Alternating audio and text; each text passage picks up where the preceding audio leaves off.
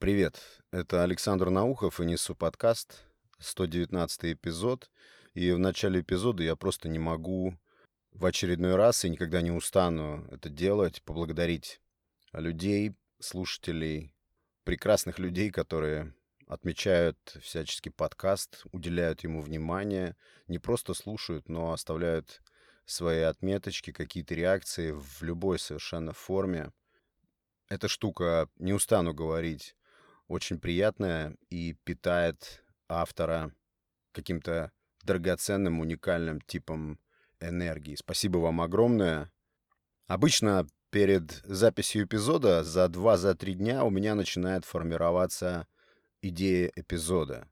Это уже такой достаточно накатанный, приятный, интересный процесс, когда в мышлении вокруг какой-то темы начинают собираться всевозможные суждения, какие-то фразы, мнения.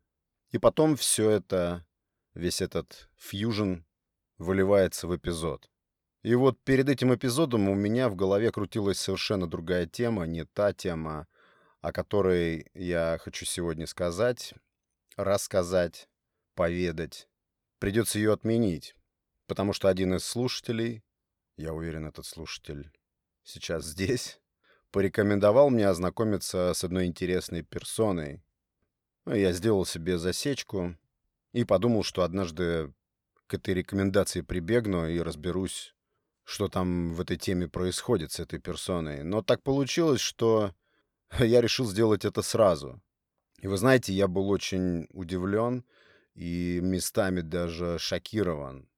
Я не знаю, может быть, через пару недель, конечно, меня отпустит, и я буду совсем по-другому рассуждать на эту тему. Но Ошо, вот этот философ, это личность, мягко говоря, экстраординарная и эксцентричная, своими мыслями, своими выкладками и совершенно нетривиальным подходом к философии бытия человека подтолкнул, ну и, конечно же, этот слушатель, к тому, чтобы сделать эпизод о нем. Не о нем, конечно, в чистом виде.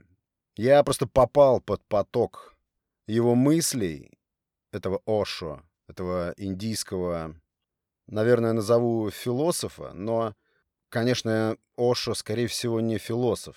Я думаю, что он типа проповедник, мыслитель, духовный лидер.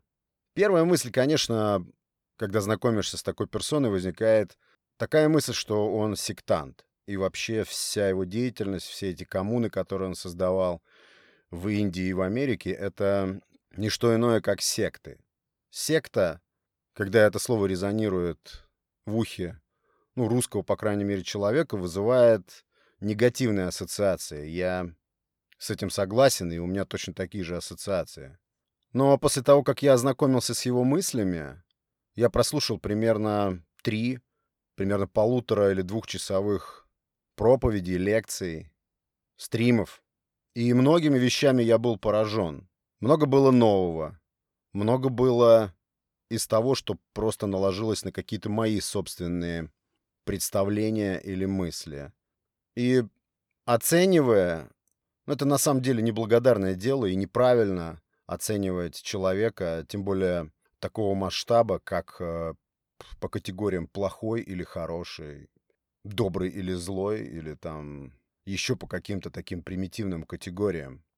Кстати, особенно, что мне явилось глубоко симпатичным в философии Ошо, в его учениях, в его проповедях, вот этих стримах, это то, что он предлагает ни за что не цепляться, ничего не фиксировать, ничего не устанавливать как какие-то правила или, не дай бог, какие-то догмы. Все динамично, все движется. И также мне понравилась его рекомендация ученикам. Он говорит, не слушайте мои слова, слушайте паузы между ними. В них гораздо больше смысла. Понятно, что это популизм, понятно, что это все это тонкий философский маркетинг, все это ясно, но это слишком красиво. Так вот, про категории «хорошо» или «плохо». Я бы здесь применил в оценке таких личностей или вообще, когда присматриваешься к таким персонам, мне кажется, лучше пользоваться категорией «притягательность». Есть персоны, которые вызывают притяжение, интерес. И если такой интерес и притягательность возникает к личности или к какому-то проекту, то ты, как правило, стараешься не обращать внимания на какие-то обязательно присутствующие, обязательно присутствующие какие-то баги или негативные для себя моменты. Такие, конечно же, можно отыскать и в биографии Ошо. Но я, например, не хочу на них концентрироваться, мне это совершенно не интересует. Меня интересует, волнует и радует то, что через свои мысли он передал и оставил людям в бесплатное свободное пользование. Другой вопрос, что далеко не все люди отыщут это и вообще станут искать. Но я хочу сегодня донести те моменты, которые понравились мне, которые я выделил для себя, такие хайлайты из его этих лекций, которые, может быть, подтолкнут кого-то из вас к тому, чтобы глубже ознакомиться с его учениями. А возможно, кто-то просто выцедит что-то для себя полезное из того, что я здесь скажу, и этого будет достаточно. Первое, что привлекло меня в личности Ошо, это противоречивость. Я считаю, что противоречивость — это признак, это и есть признак личности. Раньше мне казалось, что если человек выразил какое-то мнение, какое-то суждение, то он обязан чуть ли не всю оставшуюся жизнь его придерживаться, раз он так сказал. Это бред, потому что меняется абсолютно все, и уж тем более мысли и мнения.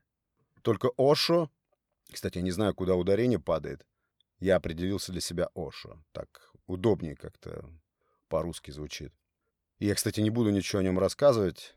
Так, может быть, в процессе какие-то фактики подступят, и я их озвучу. Но окунаться с головой в его биографию — это интересно, конечно, но очень долго. И хочется создать такой смысловой концентрат просто из того, что я в себя впитал. По крайней мере, я себе такую задачу ставлю. Итак, противоречивость.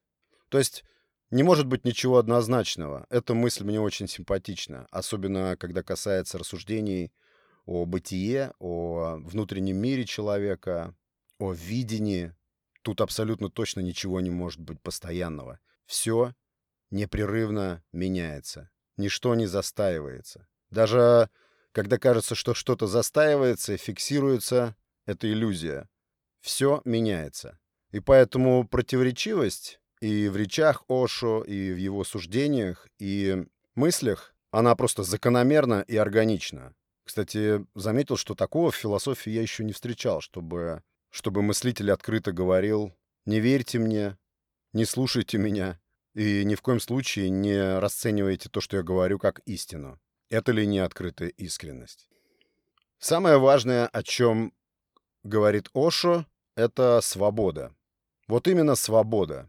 Он предлагает огромное количество путей через духовные практики, через внутреннюю, тяжелую работу с собой, обрести некое пробуждение. По его утверждению, большинство людей спит. Но если мы присмотримся вокруг, то найдем очень большое количество этому подтверждений, что мы все находимся в каком-то забытии.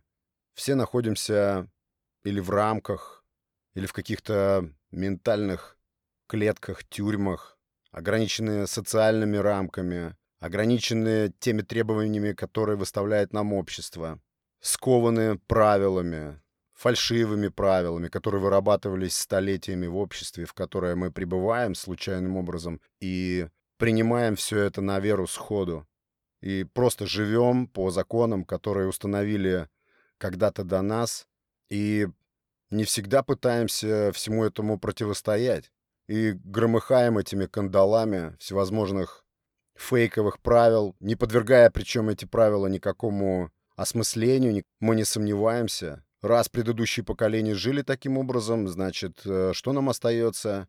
Перенять, жить и прожить свои жизни так же, как и они. Вот в этом смысле Ошо предлагает постепенно отрезаться от этого множества нитей, которые нас связывают, сковывают и заставляют жить, даже не размышляя, не думая о том, как этот процесс вообще протекает.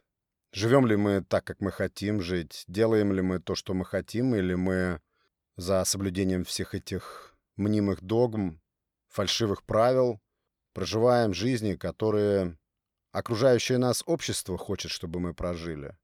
Принадлежим ли мы самим себе вообще? Вот такие фундаментальные вопросы он ставит.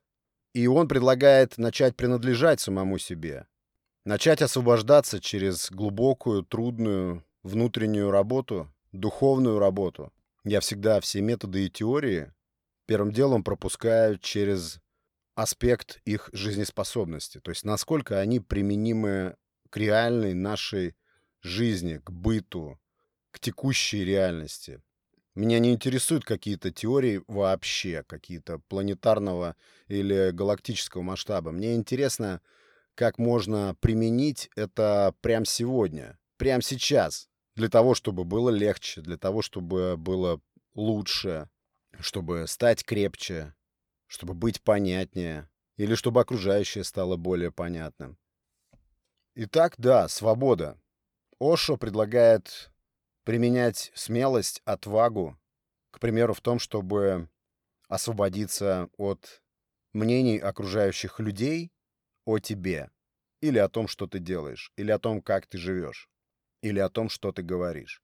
И он все сопровождает практическими рекомендациями. Это не советы типа «будь счастлив и иди». Нет. Он очень подробно рассказывает, как изменить подходы к себе и к тому, что ты видишь, к тому, что окружает тебя. И вообще, если согласовывать каким-то образом этот эпизод с предыдущим, где я коснулся слегка религии, то вот, например, Ошо, почему мне и прилетела эта рекомендация, Ошо подрывает все религии. Он их опровергает, критикует.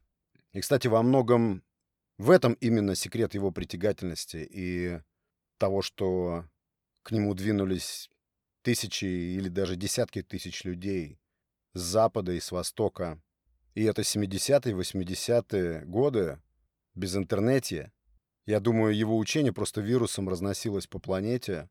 Я не спорю, у меня была мысль о том, что это секта, а сектантство, оно, как правило, строится на том, что тебе предлагается заполнить просто какую-то пустоту в тебе, от чего ты неизбежно становишься зависим. Я думаю, вот это именно основа секты.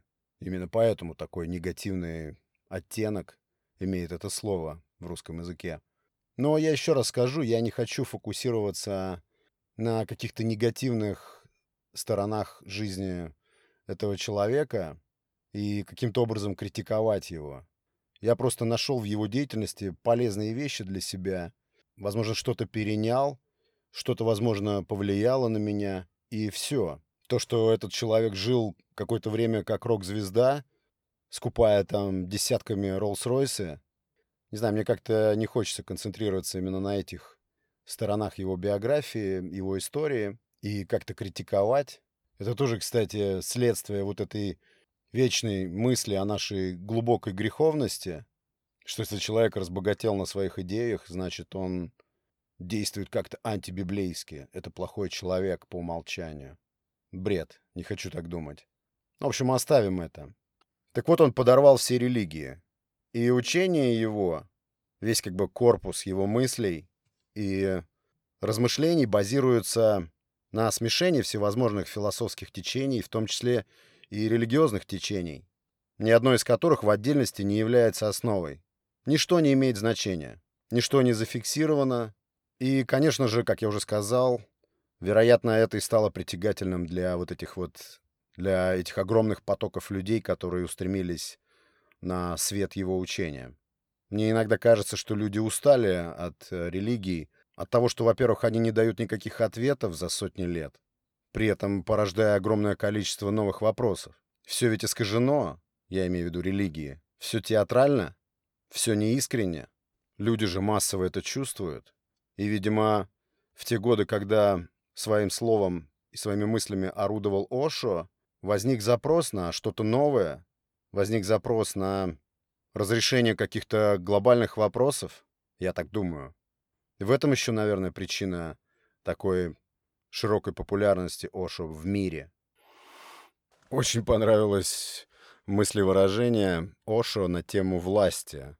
Он говорит, что и идеально просто выражает, власть принадлежит хмурым людям, людям, которые завидуют тем, кто может свободно петь и танцевать.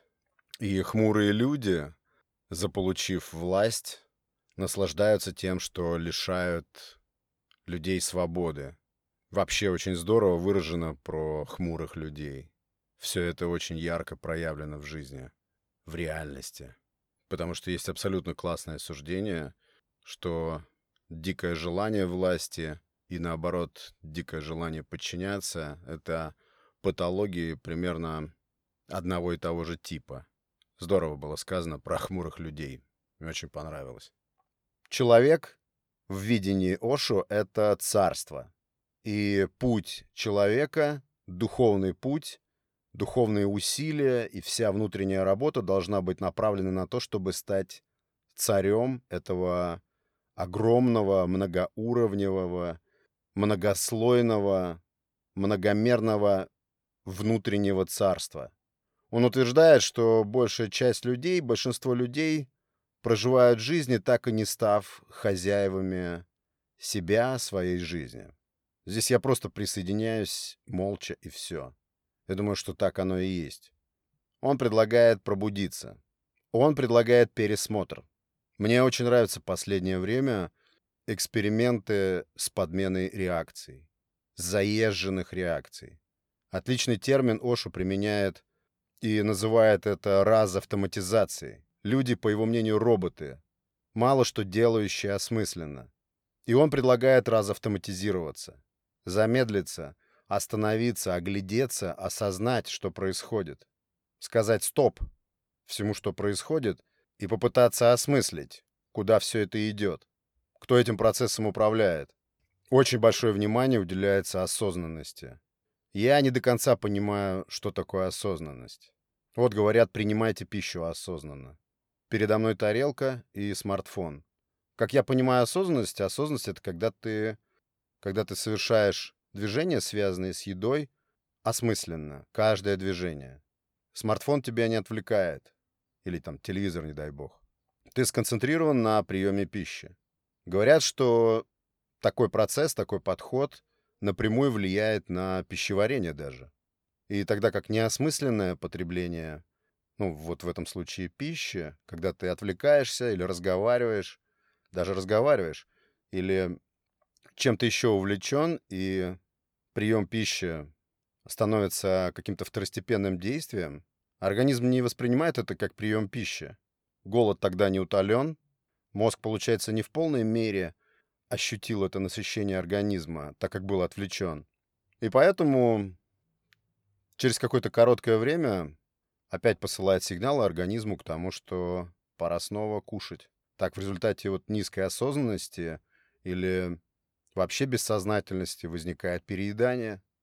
Но это осознанность просто на примере приема пищи. Ошо ставит осознанность как свойство ума или рабочий процесс ума жизненно важным. Я под осознанностью понимаю повышенный самоконтроль. Это, конечно, звучит э, слегка душновато, а самоконтроль, в свою очередь, заключается в постоянной привычке задавать себе вопрос, что я сейчас делаю или что я сейчас собираюсь сделать, для чего, какой я желаю результат. Вот такого плана ряд вопросов. Вот что я понимаю под осознанностью. И когда это доходит уже до автоматизма, становится частью твоей идентичности, то ты якобы с оговоркой живешь осознанно. Еще раз подчеркиваю, я до конца не понимаю, что такое осознанность. Если у вас есть какое-то видение, точное какое-то понимание, дайте знать, пожалуйста. Обсудим. Я представляю себе так, что осознанность связана с умением понимать момент, с умением чувствовать сейчас. То есть, понятно, невозможно не думать о прошлом или не закидывать мысли в будущее, но при осознанности это не так важно, это не так сильно давит, это вообще не давит. Ты сконцентрирован на текущем моменте, на вот этом вот пресловутом «здесь и сейчас», который тоже непонятное явление, по крайней мере для меня. Что-то точно в этом есть, если научиться ловить момент, отключаться от прошлого не включаться в будущее, а просто пробовать ухватиться за текущую секунду или пусть минуту, то происходит что-то интересное. Непонятно, хорошо это, плохо, полезно или это бесполезно, но это как-то все стопорит, приятно стопорит. Огромное количество идей и мыслей Ошо уделяет осознанности. Осознанность, по его мнению, это, это и есть свобода. Свобода от глупых привязанностей, глупых ментальных привязанностей, от всевозможных смысловых клише, бестолковых заезженных циклов мысленных, одинаковых, устаревших, омертвевших уже, но все еще работающих. Вот это очень интересно. Одиночество. Это штука, которая занимает меня, наверное, последние пару лет точно. Больше. Мне всегда казалось, что жизнь — это туса. Это когда вокруг тебя люди, шум, гам, шутки, какая-то восторженность, болтовня, споры, ссоры. Мне всегда казалось, что вот это круто. Может, конечно, это возрастное, не знаю. А сейчас я нахожу глубочайшее какое-то удовлетворение, умиротворение в понимании того, что я, каждый из нас, это абсолютно отдельный мир, и, к сожалению, или к счастью, тут опять же категории слишком примитивны. Каждый одинок, каждый отделен, безнадежно одинок. Но только как на это посмотреть? Если это принять, если это осмыслить, то это будет здорово работать на тебя. Меня не печалит мысль, что я одинок. Хотя было время, когда мне было страшно оставаться одному. Страшно было, когда телефон молчит. Так вот, Ошо детально обосновывает, оправдывает и чуть ли не воспевает одиночество. Одиночество ума, одиночество личности человека. В его учении это нечто, что даже не подвергается сомнению. Это то, на чем все строится. И больше того, все строится только на этом. Мне кажется, эти мысли неоспоримы. И мне так странно, что я раньше не мог этого понять. К осознанности я еще хотел бы здесь добавить бдительность. Вот когда я говорил про самоконтроль. Ошо весь когнитивный, весь этот мыслительный, познавательный процесс называет бдительностью. Такое же понятие, кстати, употребляет Тара Брах в книге «Радикальное принятие». Бдительность. Это не бдительность в том смысле, что ты должен быть постоянно начеку, хотя это так и есть. Речь идет о наблюдательности за своим поведением, за своими мыслями, за тем, что происходит вокруг. Бдительность, по мнению Ошо, должна стать привычкой. Очень интересно и свежо звучит мысль о бессилии. То есть о бессилии перед вещами, которые мы не в силах поменять, не в силах даже притронуться к ним, но от которых страдаем. Ошо предлагает признать это бессилие. Это похоже на принятие, но бессилие звучит вообще как полный отказ. Как снятие с себя вот этой тяжести, попыток изменить то, что изменить нельзя. Ошо предлагает признаться в бессилии в отношении многих вещей в жизни, от которых, повторюсь, мы страдаем, не желая признавать, что мы в этом направлении бессильны. Это было для меня такое микрооткрытие. Множество теорий нам кричат: будь сильным, будь несгибаемым, нас не сломить. Да, я не спорю, это отличные девизы, это мощнейшие, пожалуй, установки, но существуют огромные поля явлений, вещей, которые нам не подвластны совершенно точно. Мы бессильны перед этими вещами. Это как природа. Мы можем повлиять на эти вещи точно так же, как мы влияем на смену сезонов. То есть никак. Мы перед этим бессильны. И вот чем бы хотел завершить этот такой импровизированный дайджест об мыслителе, философе и духовном деятеле по имени Ошо. Это, конечно, безумие, но я такую мысль уже слышал. Где-то мне уже такая идея попадалась, что медитация — это не состояние, в которое ты входишь, когда ты решил это сделать. Расположился удобно и начал медитировать. Нет. Он предлагает, и вот это я считаю, что очень здорово, пребывать в подобном состоянии постоянно. Даже во сне, как он говорит. Я не представляю себе, как это выглядит, но что-то мне подсказывает, что такое возможно. Как я себе представляю, это перманентное медитативное состояние, это такая легкая стадия похуизма ко всему. Это такая легкая отрешенность, такой бесконечный релакс, постоянный, беспричинный релакс. Я не знаю, насколько это достижимо в нашем мире, в наших реалиях, но практикой достигается многое, постоянным повторением и вживлением. Но штука интересная. Такое постоянное медитативное состояние ума может быть отличной защитой от всего этого внешнего трэша, который проникает в голову без спроса. Такое состояние может быть защитой от всех этих механических заезженных реакций. Я себе представляю такое состояние, как состояние, в котором ты принимаешь неспешные, но твердые решения, спокойно. Это состояние, какая-то обратная сторона агонии, в которой мы часто живем. Постоянной медитативной отрешенности может хотя бы позволить нам разглядеть эту жизнь, хоть чуть-чуть ее ухватить. Спасибо большое, друзья, за прослушивание этого эпизода сто девятнадцатого. Надеюсь, что-то было интересно, что-то полезно, что-то новое. Спасибо большое за внимание. Спасибо всем, кто подписался на подкаст. Ставьте какие-нибудь отметочки эпизодам подкаста. Еще раз большое спасибо за прослушивание. Это был Александр Наухов и «Несу» подкаст. Пока.